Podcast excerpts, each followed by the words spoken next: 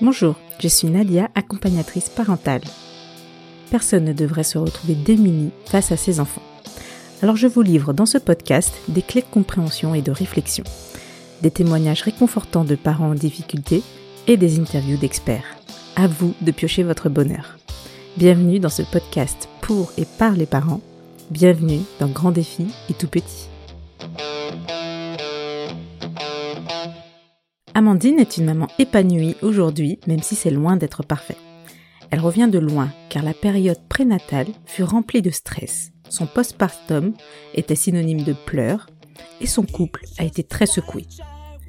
Pourtant, je trouve que c'est une guerrière, Amandine. Elle a su relever chacun de ses défis. Certes, il y a eu beaucoup de questionnements et de remises en cause, mais aujourd'hui, elle en est révélée et meilleure, pour reprendre ses mots. Alors, quelles sont ces épreuves? Amandine m'a parlé en toute franchise de sa difficulté à construire un lien d'amour avec son fils, de ses phobies d'impulsion, mais aussi de toute cette période marquée encore aujourd'hui par de la culpabilité, ce sentiment sournois dont on voudrait toutes, en tant que mère, enfermer dans un coffre et le ranger à jamais dans une cave.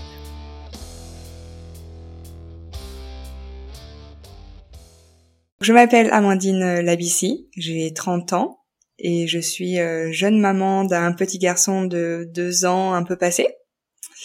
Euh, dans la vie professionnelle, euh, je suis à la base dans la communication événementielle. Et donc récemment, j'ai lancé un podcast, donc j'allais de podcast qui vient parler de toutes les sortes d'allaitements ultra inclusifs pour vraiment impliquer tout le monde dans le processus de l'allaitement. Et par rapport à mon petit garçon, donc je suis en couple depuis euh, six ans, et donc on a eu euh, donc le petit garçon avec le papa.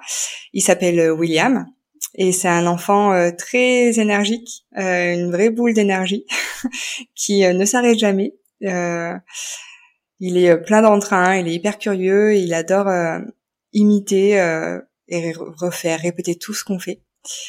non, c'est assez intense à vivre la vie de maman, euh, découvrir ce que c'est vraiment euh, quand on on avait une certaine image, on va dire, de la maternité et de la parentalité. Euh, mais non, je découvre avec lui au jour le jour et j'apprends moi aussi mon rôle de maman à chaque instant. Bah, en vrai, j'avais jamais vraiment regardé comment ça se passait, la vie de parent. juste pour moi, bah, j'allais être maman et j'avais une certaine vision euh, mais par rapport à la famille, je pense, euh, les amis, euh, mes sœurs, enfin autour de moi, comment ça s'était passé, tu vois, mais je m'étais jamais vraiment renseignée sur comment ça pouvait se dérouler. Et je pense que j'avais quand même cette vision ultra idéaliste de l'enfant qui dort et qui mange et qu'on emmène partout et que ça se passe toujours super bien.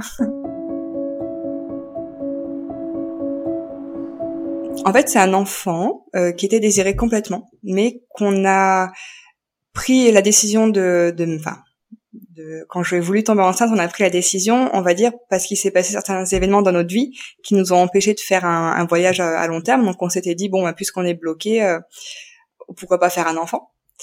Et euh, c'est vrai que quand j'ai euh, découvert que j'étais enceinte, j'ai eu un ascenseur émotionnel où j'étais super contente et où après en fait je me suis effondrée en mode mais je peux pas je peux pas je suis pas prête c'était vraiment très intense euh, et en fait, ça a été comme ça tout le long de la grossesse.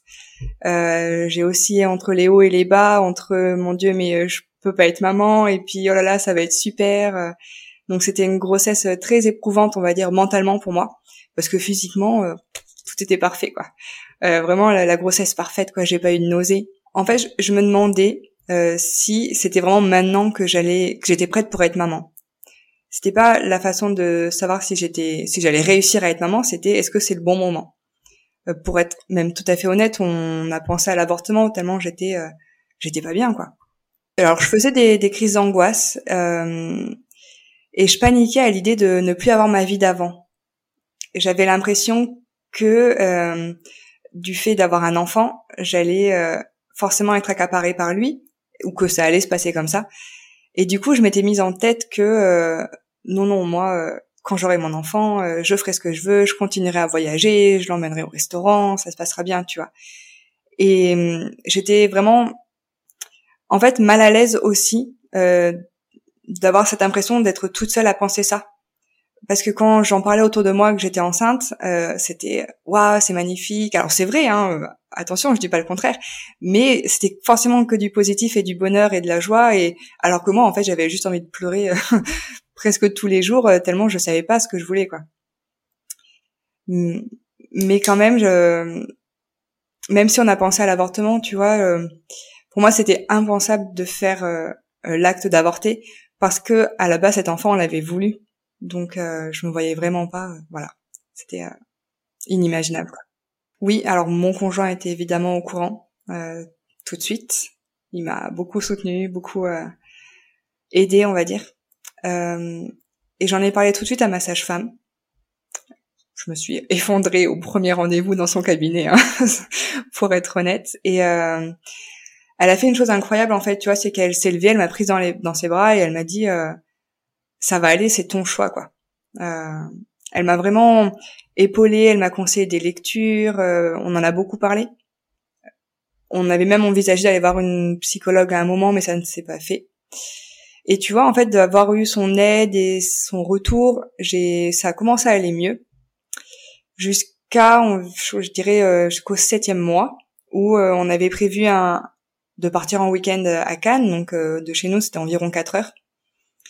Et euh, c'était au moment où apparemment mon col était un petit peu, tu sais, euh, ouvert. Et donc on m'avait dit, bah vous pouvez y aller, euh, mais avec le risque, peut-être, on sait pas, mais peut-être que ça déclenche un accouchement parce que beaucoup de routes quand on a un col un peu ouvert, ça peut amener un accouchement en avance. Et du coup, bah je m'étais dit non, c'est c'est pas possible, je descends pas. Et là en fait, ça a eu un gros coup sur moi en mode ah bah voilà en fait, c'est vraiment ça quoi. Je vais plus avoir ma vie comme avant et ça va vraiment m'accaparer toute mon énergie. Et du coup, c'est vrai que j'ai eu un gros down à ce moment-là, euh, pendant quelques semaines où, euh, où j'étais de nouveau pas bien. Quoi. Ça a ravivé les peurs que j'avais euh, sur la maternité et, le fait d'avoir un enfant avec moi. C'est à ce moment-là aussi que j'en ai parlé avec ma petite sœur parce qu'en fait, personne n'était au courant euh, autour de moi. Non, je pense que j'avais peur.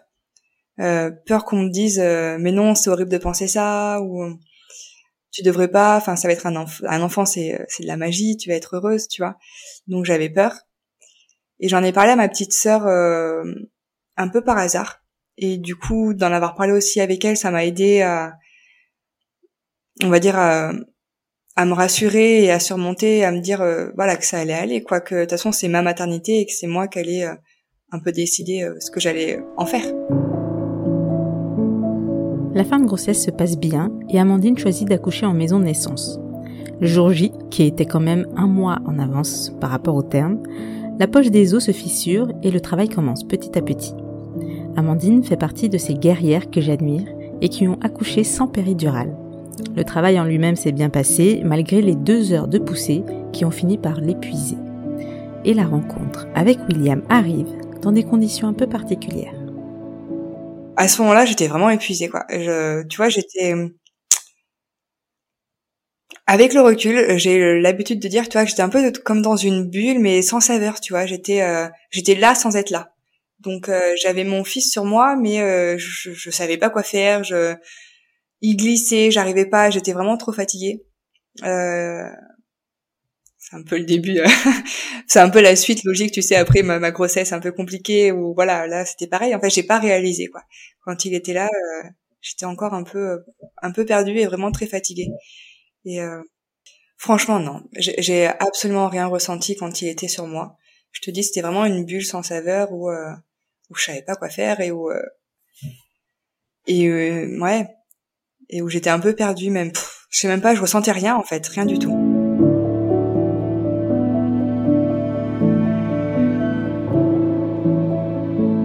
les premiers jours, même les trois premières semaines, ont été parfaites, on va dire, au niveau euh, du tempérament. Parce que je pense aussi qu'il était fatigué lui aussi de, l'accouchement et euh, il avait besoin de se reposer et c'était vraiment, euh, il dormait, il mangeait, l'enfant parfait quoi. Je me suis dit waouh, mais si c'est si c'est ça, mais trop trop easy en fait d'avoir un enfant et, de, s'en occuper. J'ai pas pu récupérer quand même parce que il euh, y avait l'allaitement à mettre en place et que là pour le coup euh, l'allaitement a été euh, compliqué. en fait, j'ai eu ma, une montée de lait assez tardive qui s'explique par ce, ce, manque d'ocytocine, tu vois, ce manque d'amour qui, enfin, qui s'est pas fait en fait au début et bah, qui qui qui ralentit la montée de lait. En tout cas, ça a été dans mon cas, ça a été ça. Euh, donc ça a été compliqué parce qu'en plus c'était un, petit téteur euh, qui restait pas longtemps au sein et qui, qui s'enlevait tout le temps du sein. Quoi. Fallait que je sois tout le temps sur le qui-vive pour le remettre, pour euh, qu'il s'enlevait tout le temps. Et euh, donc au début, comme beaucoup de bébés, il a perdu du poids, hein, ce qui est normal. Mais comme il était né assez grignette euh, de kilo 6, euh, fallait pas trop qu'il en perde non plus. Donc euh, il y avait un peu tout cet enjeu par rapport à l'allaitement. Donc on a mis en place vraiment plusieurs euh, plusieurs choses. Hein. On lui donnait le à la pipette, on lui donnait euh, à la, avec la petite cuillère. On a même pris euh, un dalle, donc tu sais un dispositif d'aide à l'allaitement pour du coup le compléter en lait artificiel le temps que ma montée de lait arrive quoi complètement.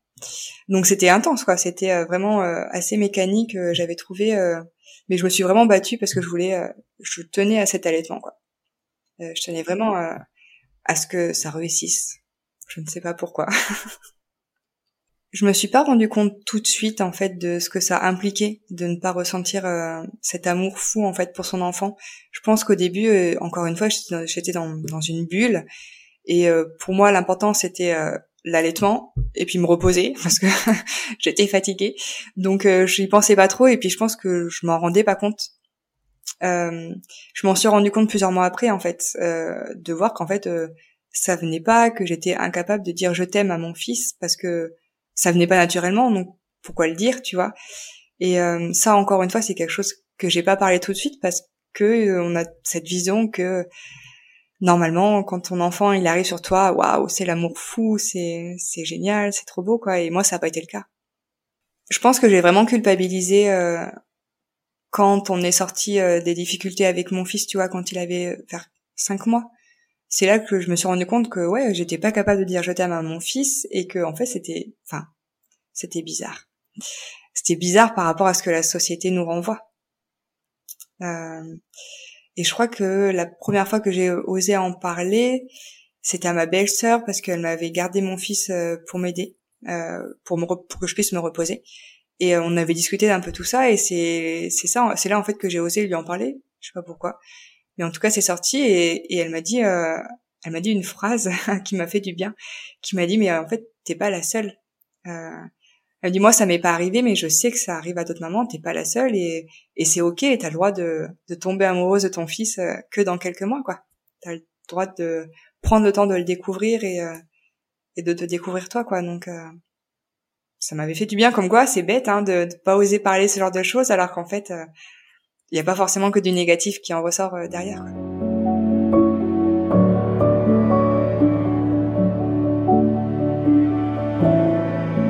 Parce qu'effectivement, après ces trois semaines idylliques, même si c'était fatigant et dur, attention, hein, j'étais crevée de me réveiller toutes les trois heures, de le mettre au sein, de voilà, c'est fatigant hein, d'avoir un nouveau-né de toute façon. Euh, mais quand même, quand je repense à ce qu'on a vécu après, je me dis que c'était bien. je me dis vraiment que c'était bien. Euh, parce qu'effectivement, quand il... environ vers ces trois semaines, on va dire, c'est à peu près généralement là que les coliques arrivent pour nombre de bébés. Il y a eu le pic de croissance qui a induit euh, euh plus de demandes de sa part, donc euh, plus de fatigue également. Et oui, je dirais, ouais, vers les trois quatre semaines, les, des coliques sont commencé à, arriver. En tout cas, on voyait qu'il se tordait, qu'il était pas bien. Il a commencé à, à pleurer euh, après les tétés euh, pour la digestion. Euh. Puis, euh, au bout de quelques jours, les pleurs sont vraiment venus le soir. Donc, ce qu'on m'a tout le temps dit, voilà, ce sont des pleurs de décharge, c'est normal, etc. Il a besoin d'évacuer, donc bon, ok, donc on fait avec. Et en fait, ça s'est très rapidement euh, converti en des pleurs euh, quasi H24 quoi. Euh, de ces deux trois heures de pleurs de décharge le soir, on, on en arrivait dans les pires jours euh, à 20 heures de pleurs sur 24 quoi. Ça a été dur à vivre parce que déjà c'est arrivé au moment où le papa a repris le boulot, vu que à ce moment-là en France on reprenait les, pères reprenaient au bout de trois semaines environ quoi. Donc ça a été un temps, je me suis sentie seule euh, et puis en fait impuissante. Et là encore une fois, en fait, euh, bah j'ai rien dit quoi. j'ai rien dit parce que dans ma tête c'était euh, j'arrive pas à calmer mon bébé, euh, j'arrive pas à l'empêcher de pleurer, je, je, suis pas une bonne mère quoi. Euh, donc en fait euh, bah fallait que j'accepte et fallait que je me débrouille toute seule et et j'ai rien dit et je me suis tue. Et ça a vraiment duré une semaine comme ça euh, de pleurs intenses jusqu'à ce que par hasard, je ne sais pas, ma mère m'appelle en fait à un moment où mon fils pleurait et et donc elle entend, elle me demande bah, comment ça va, si ça va. Et là je m'effondre quoi au téléphone, je pleure en disant mais mais j'en peux plus quoi parce qu'il pleure il pleure toute la journée, c'est je, je sais pas quoi faire. Et c'est là qu'elle m'a dit, je crois que je la remercierai jamais assez. elle m'a dit mais Amandine, c'est pas normal que ton bébé il pleure autant. faut que tu ailles voir le médecin. Et, et ça je l'avais pas réalisé quoi. Donc donc à ce moment-là, ouais, à ce moment-là, je me suis dit ah bon, alors en fait c'est peut-être parce qu'il y a quelque chose. il pleure pas peut-être pour rien ou parce que je n'y arrive pas quoi. Comme je partais du principe que c'était ma faute, s'il pleurait parce que j'arrivais pas à le calmer, euh, pour moi en fait, euh, bah non, fallait que je fasse tout, euh, tout pour lui quoi. Donc euh, je le portais bah tout le temps en fait, tout le temps, parce que de toute façon, que je le porte ou que je le pose, euh, il pleurait. Ça ne changeait absolument rien. Je sais que plus tard, on m'a eu dit, euh, mais tu le portes trop, euh, il s'est habitué, c'est pour ça qu'il pleure. Mais en fait, quand j'y repense, non, parce que de toute façon, c'était pareil dans mes bras. Il pouvait pleurer trois, quatre heures d'affilée dans mes bras, alors que je l'avais là sur moi, à le consoler, à faire tout ce que je pouvais, et ça, ça marchait pas. Donc, je pense que je m'isolais, j'en parlais pas et, euh, et juste euh, je l'avais sur moi, voilà, en écharpe. Je le posais pas parce que j'étais, j'en étais incapable en fait. J'étais incapable de me dire euh, je le pose pour aller dans une pièce à côté et, euh, et aller mieux. je sais que ça c'est quelque chose qu'on m'a conseillé aussi d'après, mais pas dans le sens fais attention parce que si ça peut déraper et tu peux faire quelque chose, ça peut arriver hein, quand on est vraiment à bout, qu'on n'en peut plus, on peut déraper et faire quelque chose qu'on contrôle pas. Là, c'était dans le sens euh, laisse-le pleurer, euh, ça va rien lui faire quoi, c'est pas grave, euh, toi faut que tu te reposes et et moi quand j'ai entendu ça, j'étais enfin non, c'était pas possible. Comment de, toute façon, comment je pouvais me reposer alors que mon enfant pleurait à côté? C'était c'était inimaginable quoi. C'était c'était impensable et et je l'ai pas fait quoi. Et, et donc ouais, j'ai supporté alors quand je dis 20 heures sur 24, c'était heureusement pas tous les jours comme ça, mais on était quand même sur une bonne 15 heures par jour quoi. Euh, de toute façon, quand tu en es à compter le nombre d'heures où il ne pleure pas, c'est c'est compliqué de base quoi. Et encore là, les 4 heures, c'était pas 4 heures d'affilée, hein, c'était 4 heures en cumulé. J'ai eu des phobies d'impulsion que je n'ai pu, enfin j'ai vraiment pu poser le mot dessus euh, des mois plus tard. Euh, à ce moment-là, euh, je savais pas ce qui se passait et j'avais du coup encore plus honte et je culpabilisais encore plus parce que vraiment, je, c'était un point où je me voyais euh, le jeter par terre, le, cogner contre les murs. Enfin, c'était. Euh, euh, comment ça se passait euh, En fait, le plus souvent, il était sur moi en écharpe parce que pour que je puisse avoir un peu quand même mes deux mains de libre et avoir un, un, semblant de vie à côté. et quand il pleurait trop et que j'avais passé des heures à, à me promener, à essayer de le vraiment de de le bercer pour le consoler, de lui chanter des, chansons. Enfin, je, me voyais vraiment euh, dans ma tête, c'était la vision. Je me voyais vraiment le, prendre et, et vraiment le balancer quoi. C'était euh, c'était c'était assez horrible et c'est même dur d'en parler maintenant. Enfin, ouais, de se dire qu'on a pu avoir ces pensées là, c'est assez dur. On n'ose pas en parler parce que la société n'en parle pas et que du coup on a l'impression que c'est notre faute euh, que on a un problème en fait, tu vois. C'est mon Dieu, on, oserait faire du mal à notre enfant et c'était ça en fait le plus dur, c'est que la seconde d'après où j'avais cette vision là dans ma tête, j'étais là mais mon Dieu, mais je, suis horrible, comment je peux penser ça, penser faire du mal à, à mon enfant quoi. Enfin, il s'est jamais rien passé, fort heureusement, tu vois. Mais euh, ouais, je me souviens d'actions très vives où euh, j'étais là, je me tournais d'un coup, la les mains dans la, sur la tête, tu vois, en mode, mais euh, avec l'envie de crier, quoi, tellement c'était... Euh... On n'en parlait pas vraiment parce que de toute façon, quand il rentrait du travail, bah, mon fils pleurait, quoi. Et, et c'était ça, la soirée, la nuit, le matin, quoi.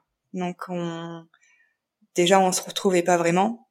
Euh, moi, je me souviens des jours où où il rentrait et où je lui donnais euh, bah, notre fils quoi et où j'allais crier sur le balcon tellement euh, j'en pouvais plus quoi. J'attendais vraiment ce moment-là pour décharger en fait euh, toute la journée quoi. Et puis après c'était un cercle vicieux parce que de me sentir de lui en fait de me sentir pas bien de me sentir stressée de culpabiliser. Je pense que bah il devait de nouveau pas être bien et du coup avoir du stress à évacuer. Enfin après, on rentre dans un cercle vicieux, je le sais. Euh, mais je me souviens aussi d'un conseil qu'on m'avait donné en mode euh, mais t'es trop stressé, euh, faut que tu te déstresses, euh, il pleurera moins. oui, alors c'est vrai, en, soi c'est vrai, hein, j'étais trop stressée, du coup il sentait mon stress, du coup il pleurait, sauf qu'en fait comment tu peux t'empêcher comme ça d'être stressé alors que ton enfant il pleure tout le temps et, et où t'as pas forcément quelqu'un qui vient t'aider chez toi, où tu peux dormir, parce que là c'était vraiment, je faisais du surdodo tout le temps en fait il était sur moi. Et quand il s'endormait, j'osais même pas le poser parce que si s'il était posé et qu'il repleurait, on repartait sur euh, bah de plus belle quoi. Donc en fait, euh, je, je, dormais à peu près euh, en semi assise, semi allongée, et c'était ça jour et nuit quoi. Et, et ça aussi, c'était c'était quelque chose de tabou, on va dire, de faire du surdodo parce que c'est considéré comme comme ultra dangereux et effectivement ça peut être dangereux. Sauf que parfois en fait c'est juste le seul moyen de survie parce que dormir c'est c'est hyper important quoi. Donc euh...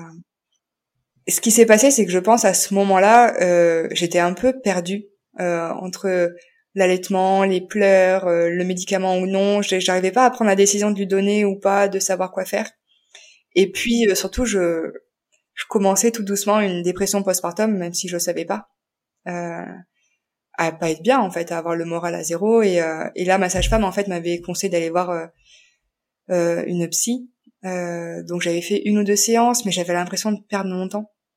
Je je savais pas ce que je faisais là, je savais pas quoi raconter. même si je pense qu'en fait j'aurais dû persister et continuer, en fait j'ai j'ai arrêté. Quand au bout de quatre mois on lui a donné l'inexium, c'est parce que je suis tombée sur un médecin qui m'avait dit mais en fait là votre enfant il souffre. Euh, oui l'inexium c'est fort comme médicament, mais là votre enfant il a besoin euh, euh, d'être soulagé quoi. C'est ça lui brûle trop, faut pas que ça s'empire quoi. Elle m'avait raconté euh, qu'elle suivait des enfants euh, qui, euh, du fait de ne pas avoir été pris en charge assez tôt pour le RGO, en étaient venus à être dégoûtés de manger et avaient peur de manger, quoi, et que c'était un enfer de les faire manger parce que pour eux, manger, c'était souffrance. Et, et là, je, c'est vrai que ça m'a fait réagir. Je me suis dit, ok, stop, je, on va donner l'inexium et, et effectivement, le, le, jour et la nuit, quoi. Il, il s'est, il a beaucoup moins pleuré à ce moment-là. Et en fait, c'est à ce moment-là où j'ai pris un peu toutes les décisions, euh, où tu vois, on a commencé à le diversifier parce qu'on nous avait dit euh, bah, de manger euh, plus solide, euh, il aura moins de reflux, etc. ce qui n'est pas vrai, en tout cas pas dans notre cas. Et c'est là aussi que j'ai eu l'insistance de l'entourage, passe-le au biberon, tu verras, il dormira, il fera ses nuits, il pleurera moins, etc. Et, et, et en fait, de tout ça, en fait, on a tout fait d'un coup, quoi. Le médicament, on a arrêté l'allaitement, on l'a diversifié. Euh, je pense que c'est le médicament qui a fonctionné hein, entre nous, plus qu'autre chose, hein, parce que on était toujours sur un bébé, euh, même s'il pleurait moins, euh, qui se réveillait toutes les heures, quoi, qui n'arrivait pas à enchaîner et à dormir, à dormir, quoi. Par rapport aux phobies d'impulsion, j'étais allée voir une une puéricultrice aussi à un moment. Je dirais quand il, a, il avait trois trois mois, c'était pendant qu'il pleurait encore énormément, pour essayer de voir un peu aussi par rapport au sommeil ce qu'on pouvait faire et mettre en place. Et euh, c'est à ce rendez-vous-là où la première fois euh, j'ai avoué en fait ces phobies d'impulsion sans savoir que c'était ça, tu vois. Et je lui ai dit euh, que voilà, j'en étais arrivée à un point où j'avais peur de faire du mal à mon enfant et que je ne savais pas quoi faire, que je me sentais un peu en détresse. Et elle n'avait pas trop répondu. Euh, elle avait dit ok, enfin voilà, j'avais l'impression qu'elle avait compris. Et en fait, euh, quelques minutes après, elle l'ausculte et elle dit oh, mais c'est quoi là Il a des bleus? Et sur le coup, en fait, moi j'étais là quoi? Comment ça Il a des bleus? Qu'est-ce qui se passe?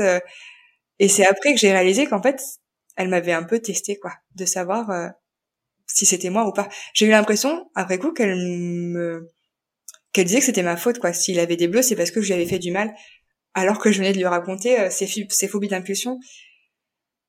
Je savais pas que ça s'appelait comme ça, et en fait à ce moment-là, d'avoir eu cette réaction-là de sa part, je n'ai plus reparlé. Tu vois, j'ai plus osé dire à, personne que j'avais ces, idées-là dans ma tête parce que pour elle, en fait, euh, j'avais tapé mon bébé presque, tu vois. J'en ai reparlé bien plus tard, euh, bien plus tard quand j'ai commencé ma thérapie et où là, elle, a, elle mis un mot. Alors déjà non, euh, j'en ai, j'en ai, je appris sur Instagram déjà. Euh, j'ai vu cette définition là et je me suis dit ah mais c'était peut-être ça en fait. Et quand après pendant ma thérapie euh, j'en ai parlé, elle m'a dit ah ouais, elle m'a expliqué ce que c'était, pourquoi, pourquoi c'était sain, pourquoi ça arrivait à plein de monde et que j'avais pas à m'en vouloir quoi. Euh, c'est un processus euh, qui arrive en fait euh, après avec la chute d'hormones pardon et avec tout ce qui se passe quoi euh, que c'est normal d'avoir ces phobies d'impulsion là et que même si c'est pas forcément ça en tout cas c'est naturel quoi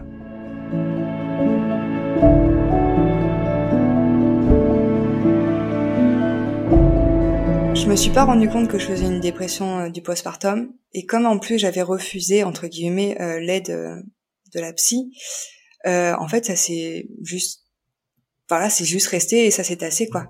Euh, à ce moment, ça, ça concordait aussi au moment où je voyais moins ma sage-femme parce qu'il y a moins de visites et que et qu'on se voyait moins, donc du coup, euh, ça s'est ça s'est pas fait. Moi, je, enfin, je me souviens du moment où en fait ma ma sage-femme est venue chez moi parce que je l'avais appelée. C'était juste avant à peu près que j'arrête mon allaitement, où je l'avais appelée en mode euh, est-ce que c'est possible que j'ai plus de lait? Parce que là euh, c'est, il revient tout le temps au sein ça marche pas euh, comment ça se passe? Et elle était, elle était arrivée chez moi euh, quelques heures après où elle m'a vue et elle m'a dit euh, oula elle me dit en effet c'est vrai que j'avais perdu beaucoup de poids de la fatigue vraiment je pense la fatigue et le manque de sommeil tout quoi et et c'est là qu'elle m'a un peu pris en charge on va dire enfin pris en charge non mais qu'elle m'a donné des conseils pour me redonner des forces prendre un régime un peu grossissant et, et elle m'a reconseillé d'aller voir une psy, mais je l'ai pas fait en fait, tu vois. Et euh, juste j'ai laissé traîner, j'ai laissé traîner.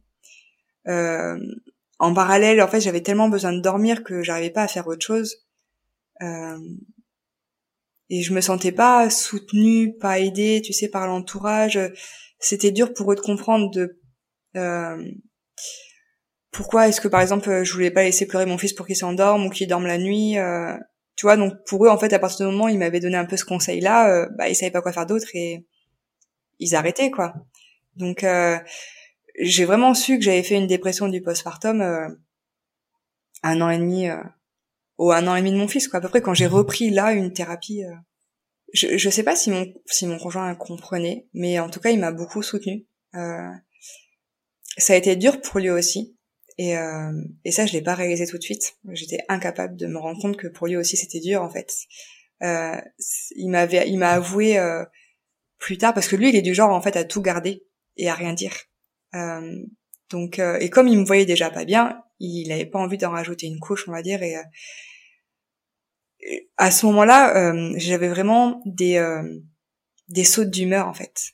je pouvais m'énerver pour un rien. Je je et parler mal, être agressive, euh, et je m'en rendais pas compte, tu vois, c'était je, je contrôlais pas et je je je, je comprenais pas ce que ça pouvait avoir comme impact euh, auprès de lui ou auprès de mon entourage parce que je sais que j'ai eu voilà mal parlé à ce moment-là mais je prenais tout mal et euh, j'étais tellement pas bien que pour moi je parlais normalement en fait quand je leur parlais. Euh, je me rendais pas compte et lui il a beaucoup pris sur lui. Euh, et du coup c'est vrai qu'il m'avait avoué que pour lui c'était dur aussi parce que bah il, il dormait pas forcément plus que moi la nuit vu que de toute façon il pleurait il allait au boulot donc euh, fatigant hein, c'est sûr et puis il revenait et, et euh, il faisait une pause en fait euh, 5-10 minutes avant de rentrer dans la maison parce qu'il savait que de toute façon en rentrant il allait euh, bah, entendre les pleurs de notre fils et moi pas bien et, et moi lui donnant mon fils et lui, lui laissant pas de répit non plus tu vois ouais j'ai beaucoup de culpabilité aussi par rapport à ça parce qu'en fait j'étais incapable de me rendre compte euh, de ce que ça impliquait pour lui quoi. Je suis désolée, ça me fait monter les larmes. Il n'y a pas eu de reproche euh, entre nous. Euh, par contre, euh, c'était la première fois vraiment qu'on s'engueulait quoi, qu'on qu'il y avait des paroles déplacées, un peu méchantes, agressives. Euh, et ça, c'était très perturbant pour tous les deux. parce qu'on n'était pas habitué en fait. Euh, moi, il y a eu un moment où, enfin, j'ai eu peur que ça s'arrête, qu'on qu'on se sépare parce que c'était euh, c'était devenu un peu invivable quoi. J'étais tellement pas bien que je me je me déchargeais sur lui tout le temps et lui il encaissait, il encaissait et sauf qu'au bout d'un moment t'as plus les épaules pour supporter quoi. On s'en est pas voulu, euh, mais on a appris à parler en fait, à, à se dire euh, ce qui allait pas, quand ça allait pas. Alors ça marche pas à tous les coups et c'est pas c'est pas tout le temps, mais en tout cas on essaye. Euh, par contre, moi je sais que je m'en suis voulu à moi euh, de lui avoir fait subir ça, de de, de, de m'être lâché sur lui et euh, de lui avoir fait du mal. Ça, ça c'est sûr.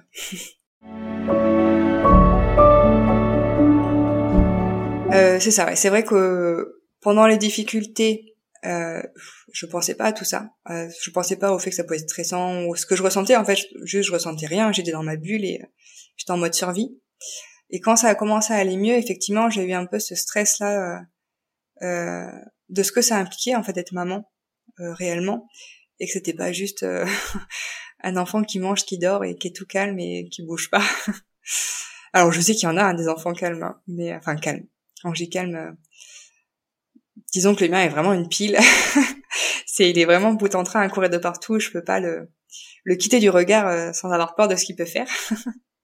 peut-être mon côté un peu stressant aussi euh, surprotecteur en fait euh, de mon côté de maman peut-être. Euh, Aujourd'hui avec le temps ça s'estompe. Euh, J'arrive un peu plus à concilier le temps pour moi, le temps euh, en tant que maman, le temps aussi en tant que conjointe, même si ça c'est un aspect un peu plus dur de se retrouver en tant que femme. mais en tout cas, il y a moins de stress qu'avant.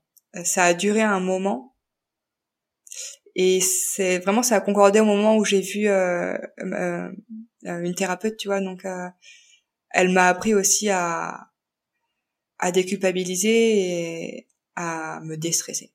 À un moment donné, en fait, je me suis, j'en suis arrivée à un point où même moi, je m'énervais en fait dans mon comportement. Je me suis rendu compte en fait que j'étais ouais peut-être un peu agressive dans mes paroles, pas très gentille avec les autres, impatiente.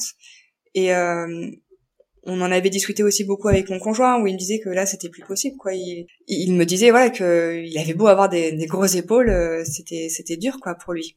Euh, j'ai eu appris après que euh, euh, lui-même pleurait en fait euh, bah, auprès de ses proches quand bah, quand j'étais pas là parce qu'il en pouvait plus quoi.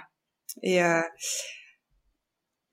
voilà de sentir à quel point enfin moi-même j'étais pas bien. Euh, j'en avais marre d'être tout le temps en colère de pleurer tout le temps de de pas savoir quoi faire. Donc euh, je me suis dit qu'il fallait vraiment que que que j'aille voir une psy quoi. Euh, pour en parler pour décharger pour parler un peu de tout ce qui s'était passé avec mon enfant et et essayer d'aller mieux. Et parce que je tenais à mon couple aussi énormément et que j'avais peur que ça s'arrête quoi. Vraiment j'avais peur. Donc heureusement qu'il qui, qui m'a soutenu quoi. Il aurait pu euh, partir tout de suite et il l'a pas fait. Euh, il m'a avoué il y a pas longtemps euh, que euh, il regrettait d'être père, mais il regrette pas d'être père euh, par rapport au rôle de papa ou par rapport à notre enfant, mais parce que ça m'a changé moi et parce que il il enfin passé un temps il retrouvait plus en fait la personne que j'étais insouciante souriante tu vois euh, j'étais tellement pas bien moi au fond du trou. Enfin, il avait l'habitude de dire que euh, ouais, j'étais au bout du fond du trou et qu'il fallait vraiment gratter la petite cuillère pour me trouver quoi, parce que parce que j'étais pas bien. Et euh, et pour ça, encore aujourd'hui, il regrette d'être père.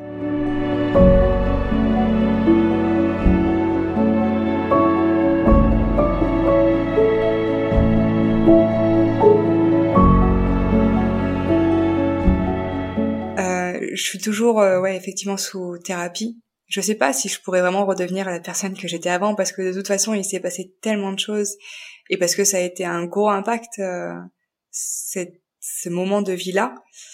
Euh, même si aujourd'hui je pense que c'était pas pour rien, tu vois, ça m'a permis aussi de, au contraire, de me révéler et de, de devenir meilleure. Euh, mais j'ai quand même ces sautes d'humeur. Je sais pas si on peut dire ça comme ça, mais ces moments de colère que j'arrive pas à contrôler euh, que je n'avais pas avant en fait peut-être encore un peu des restes de, de tout ce qui s'est passé. Et du coup, euh, pour ça, ouais, pour ça, lui, il m'a pas entièrement retrouvé. Aujourd'hui, ça va mieux. Ça va mieux parce que j'arrive à, à passer du temps avec mon enfant et à être bien, euh, même si à des moments je me dis oh là là, faut que je passe voilà quelques heures avec lui, je sais pas si je vais y arriver. Et en fait, j'y arrive. tu vois, je pense que je me mets une pression de dingue, alors qu'en fait ça va. De toute façon, euh, j'ai appris parce que je pense c'est ce que je pensais, mais j'ai appris qu'on peut pas être une, mère parfaite et qu'en plus ça ne veut rien dire quoi. Donc non, le, le sourire revient, euh, mais disons que les sautes d'humeur sont toujours là. et je sais même aujourd'hui que s'il pleurait autant, c'était pas forcément que, euh, enfin que dû au RGO, mais parce que j'ai eu une grossesse ultra stressante, vu que moi j'étais pas bien, ou j'avais pensé à l'avortement et tout ça en fait. Euh, pour moi, je, alors il y a ça, il y a le fait effectivement l'intuition euh, que je ressens ça, mais aussi parce que euh, c'est quelque chose qui, qui sort un peu maintenant dans les études euh, euh liées aux grossesses en fait, où on se dit que euh, bah, ce qu'on vit pendant la grossesse, ça impacte l'enfant. c'est pas neuf mois pour rien quoi. Et, et, et je sais aujourd'hui qu'il a pleuré autant parce qu'il avait besoin de décharger tout le stress qu'il avait eu. Et, et, et, là encore une fois, c'est peut-être, euh, je m'auto-culpabilise encore une fois, mais euh, euh, quand après je, je, me suis rendu compte de ça. En plus, je me souviens le livre que j'avais lu euh, qui parlait de ça.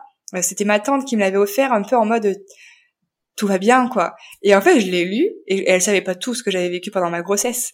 Et quand je l'ai lu, en fait, ça m'était là mais oh mon dieu en fait mais c'est horrible ce que j'ai fait vivre à mon enfant parce que là ça décrivait vraiment des c'était très c'était fictif hein, imaginaire mais en gros, ils partaient d'une personne, comment elle était aujourd'hui, et ils expliquaient en fait que ça pouvait venir de la grossesse, de ce qu'elle avait vécu. Tu sais, euh, bah voilà, typiquement le fait d'avoir voulu avorter, euh, etc. Et en fait, d'avoir lu ce livre, j'étais là, mais mais je voilà, je culpabilisais d'autant plus d'avoir fait vivre ça à mon enfant et euh, de l'avoir de lui avoir imposé ce stress et et pendant longtemps et même encore un peu aujourd'hui, je m'étais dit que j'aurais pas d'autres enfants parce que pour moi, j'avais pas le droit de faire de de faire vivre ça à mon premier fils, tu vois. Pourquoi est-ce que lui aurait eu une grossesse euh, difficile et un début de vie difficile à cause de moi et euh, son potentiel euh, petit frère ou petite sœur pourrait avoir quelque chose de super bien, tu vois?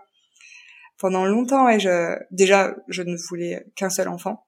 Ça c'était je, je le clamais haut et fort à qui voulait bien l'entendre, mon fils sera fils unique, tu vois.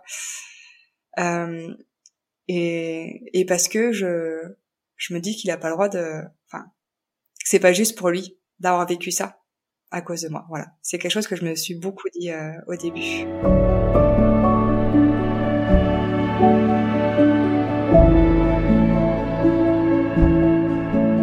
Le fait de me rendre compte que j'étais vraiment sa mère à lui, enfin, c'est vrai qu'au début j'avais beaucoup de mal à dire mon fils, tu vois. Je disais beaucoup William.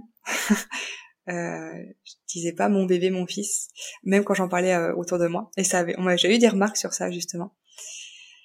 Euh, je peux pas dire le moment clé exact où je me suis dit ok là maintenant je l'aime. Euh, par contre, je sais que ça s'est fait naturellement, petit à petit, où euh, où j'ai apprécié passer du temps avec lui. Euh, c'est environ vers ces neuf mois, je dirais, ouais, huit neuf mois, où euh, je me suis rendu compte que ah ouais, en fait, c'était bien, c'était agréable, et où je me suis rendu compte que que ouais, je l'aimais et que j'étais capable de lui dire ces mots-là. Et ce qui est rigolo, c'est que pour autant, c'est pas quelque chose que que je dis souvent, parce que moi, j'aime pas dire je t'aime tout le temps, parce que j'aime vraiment le dire quand vraiment je le pense. Après, pour moi, ça perd de son sens, même si je juge pas ceux qui le disent euh, tout le temps à leur enfant. Hein, mais euh, moi, en tout cas, c'était pas naturel, même à mon conjoint, de lui dire tout le temps.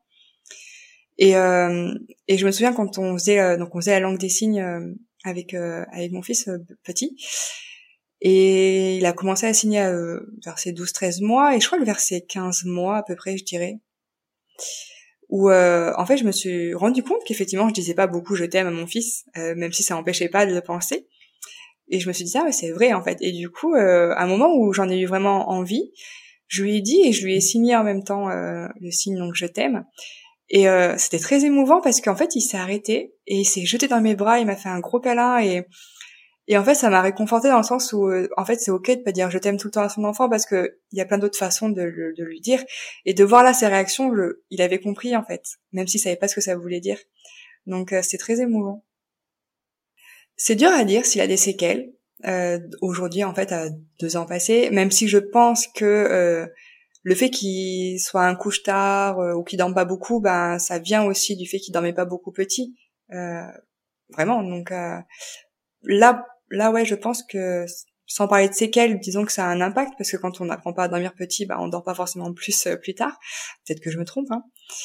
Euh, après aujourd'hui non, c'est un enfant euh, hyper euh, souriant, hyper joueur. Euh, il a un bon caractère. Bon, on est dans la période dans la période des deux ans aussi, mais aujourd'hui ça se passe bien. J'ai encore une fois, comme je te disais tout à l'heure, des petits moments d'appréhension en mode oh, stressé, il faut que je reste avec lui cette nuit, il y aura que moi. et en fait, ça se passe bien, ça va. j'ai des petites victoires parfois où où je me dis euh, voilà quand j'ai réussi à le garder que je me suis pas énervée que j'ai que j'ai pas perdu mon sang-froid parce qu'il y a toujours ces sautes d'humeur hein, qui arrivent aussi beaucoup et euh, en tant que bon parent qui veut faire euh, l'éducation bienveillante et positive on se dit mon dieu faut pas que je crie faut pas que je fasse ci que je fasse ça euh, aujourd'hui je le vis beaucoup mieux. Et et ces moments de victoire c'est quand en fait j'ai pas été stressée ou même quand il a fait une crise qui a duré une demi-heure ben ça va j'ai voilà je je culpabilise moi et je me dis que j'ai le droit aussi de, de mal le, de mal de vivre. Et euh, et de me dire ça en fait ça me fait me dire qu'aujourd'hui ça va mieux. Euh, ça va mieux parce que j'ai moins ces sauts d'humeur avec mon fils et euh, et euh, c'est plutôt positif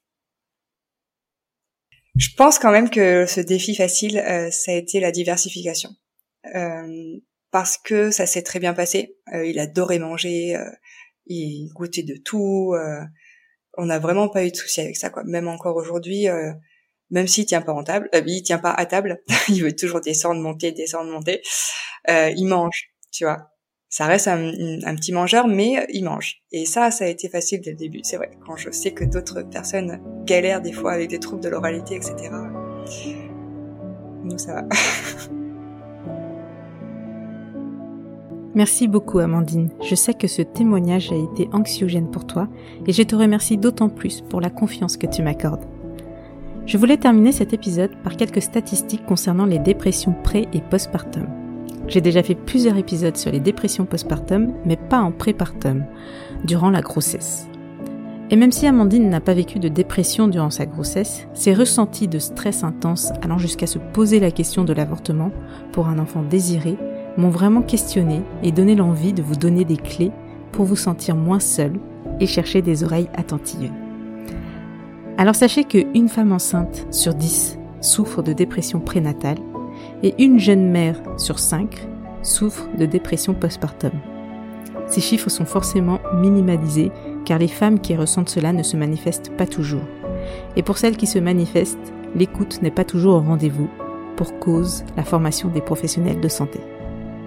Alors si vous ressentez un mal-être, dès la grossesse ou même après, n'hésitez pas à en parler. Vous n'êtes pas seul à ressentir ou subir cela. L'association Maman Blues est très attentive et pour vous aider à mettre des mots sur vos ressentis. Voilà, c'est la fin de cet épisode. N'hésitez pas à le partager pour faire passer les messages importants qu'Amandine soulève. Merci à vous, auditeurice, pour votre fidélité. Si vous appréciez mon travail, vous pouvez m'aider avec un soutien sur les réseaux sociaux ou en me donnant un commentaire et une note 5 étoiles. Ça fait toujours plaisir et c'est utile pour ma visibilité parmi tous les chouettes podcasts qui existent déjà. À très vite!